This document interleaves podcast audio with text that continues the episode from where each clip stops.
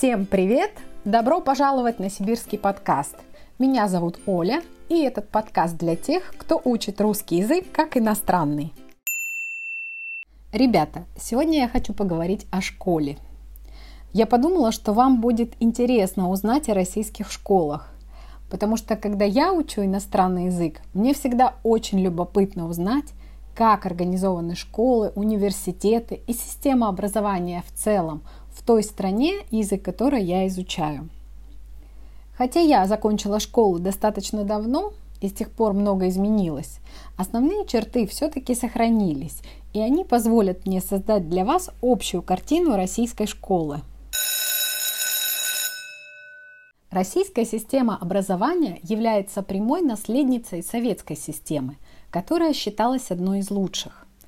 Началу нового тысячелетия в российской школе произошли изменения, и как это обычно бывает с изменениями, трудно сказать, хорошо это или плохо.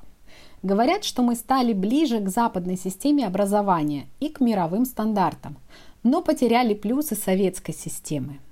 Я училась в школе в 90-е годы. Это был период между уходом в прошлое советской школы и появлением современной российской школы. И для того, чтобы погрузиться в атмосферу современной школы, для начала узнаем несколько важных слов. Первое слово и, пожалуй, самое важное – это слово «класс». Оно используется сразу в трех значениях. Первое значение – класс как уровень обучения. Весь период обучения в школе делится на классы, то есть годы. Первый год – это первый класс, второй год – это второй класс и так далее до 11 класса. Например, ты в каком классе учишься? Он учится в восьмом классе, а я учусь в десятом классе. В каком классе ваша дочь? Как вы могли заметить, для обозначения используется порядковый числительный – первый, второй, третий и так далее. Второе значение слова «класс» – это группа учеников, то есть тех, кто учится в школе. Иногда их называют школьниками. Как правило, это слово употребляют те, кто не учится и не работают в школе, то есть находятся вне контекста. Учителя обычно используют слово «ученик». В школе, как правило, несколько классов одного уровня обучения. Например, есть три десятых класса или четыре пятых класса. Это значит, что есть три или четыре группы учеников, для которых идет десятый или же пятый год обучения в школе. В одном классе в среднем от 20 до 30 человек. Для того, чтобы различать классы между собой, к номеру добавляется буква алфавита, начиная с А – Например, в моей школе было три десятых класса. 10 А, 10 Б и 10 В. Я училась в 10 А. Чаще всего эти буквы сами по себе ничего не означают. Они нужны просто для разделения групп. Иногда они могут означать особенности учебной программы каждого класса. Например, бывают математические классы, где много изучают математику, или гуманитарные классы – где больше изучают литературу, историю и так далее. Но если я не ошибаюсь, большинство классов и школ все-таки остаются обыкновенными со стандартной школьной программой. Классы остаются постоянными практически весь период обучения. Иногда классы объединяют или разделяют по разным причинам. Ученик может сам поменять класс по своему желанию. Третье значение слова «класс» – это помещение, комната для занятий. Например, можно сказать, все дети уже в классе. Это значит внутри комнаты для занятий. Или учитель может сказать, ребята, останьтесь, пожалуйста, в классе, мне нужно сделать объявление. Иногда классы называют кабинетами, например, кабинет химии, кабинет физики, кабинет математики. Следующее понятие – это урок. Думаю, вы его знаете. Урок – это, собственно, само занятие, которое обычно длится 45 минут.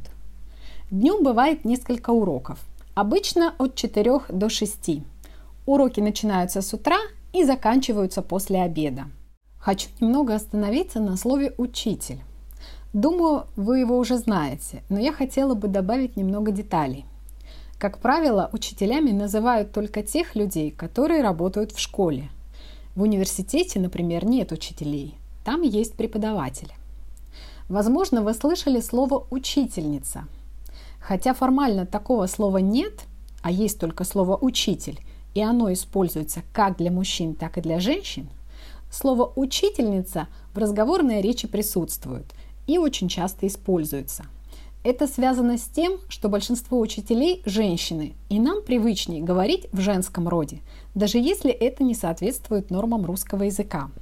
У каждого класса, помните 10 А, 10 Б и так далее, всегда есть свой главный учитель, ответственный за класс. Он называется классный руководитель. К нему могут обращаться по всем вопросам не только ученики, но и родители. Именно классный руководитель организует родительские собрания – это встречи с родителями по разным вопросам. Следующее слово – перемена.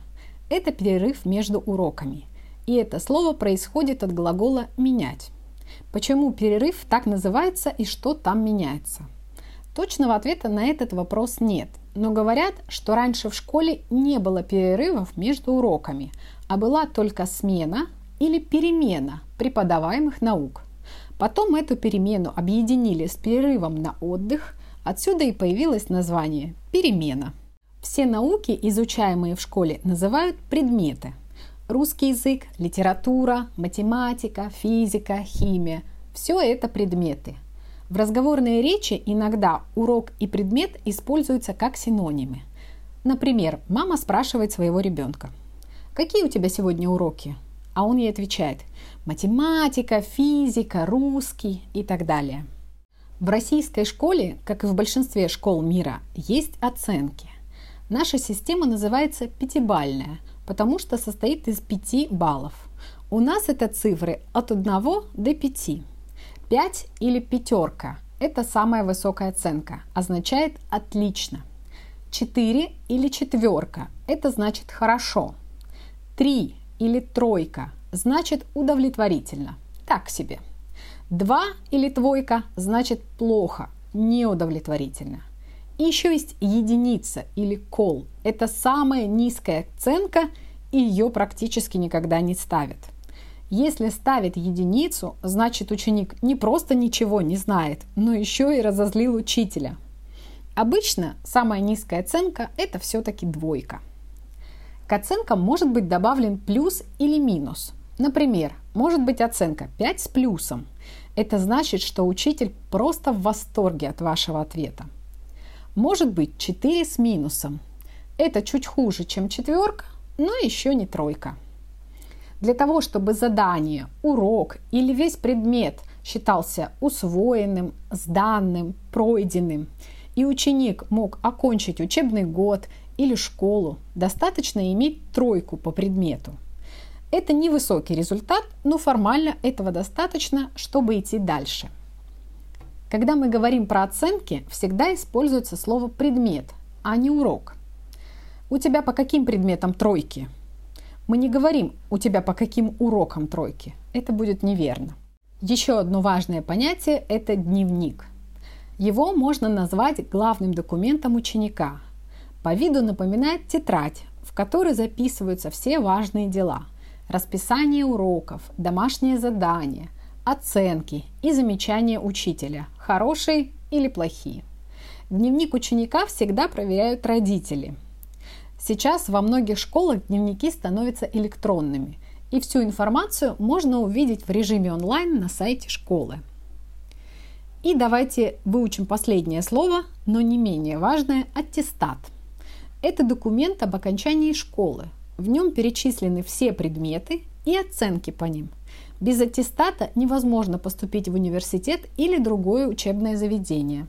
Обучение в школе можно разделить на три этапа. Первый этап – начальная школа или начальные классы. Это период обучения с 1 по 4 классы. Возраст детей примерно от 7 до 11 лет. В этот период у каждого класса есть свой учитель, который ведет практически все уроки. Дети, как правило, постоянно находятся в одной комнате, в одном кабинете. В начальной школе предметов немного. Чтение, письмо, математика, русский язык и несколько развивающих предметов. Пение – это там, где поют, рисование – там, где рисуют, физкультура – там, где занимаются спортом. Второй этап – средние классы. Период обучения с 5 по 9 класс. Возраст детей примерно с 11 до 15 лет. Здесь у учеников разные учителя по всем предметам. Они постоянно не находятся в одном кабинете, а меняют их. После окончания этого периода есть два пути.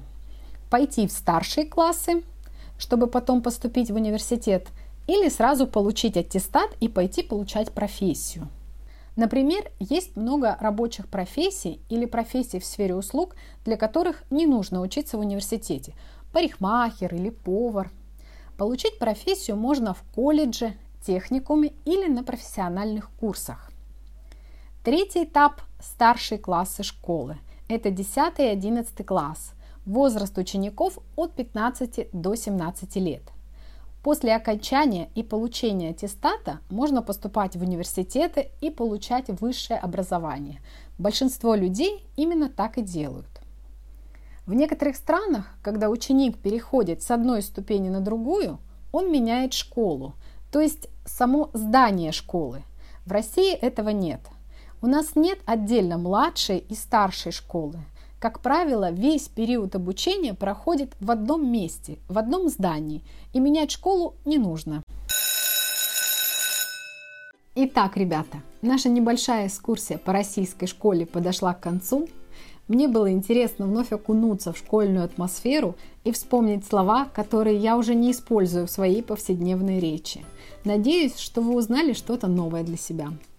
Если у вас есть какие-то вопросы и пожелания по темам для будущих эпизодов, то, пожалуйста, напишите на e-mail, указанный в описании эпизода, чтобы я могла создавать интересный и полезный контент для вас. Спасибо за внимание и до встречи в следующем эпизоде. Пока-пока!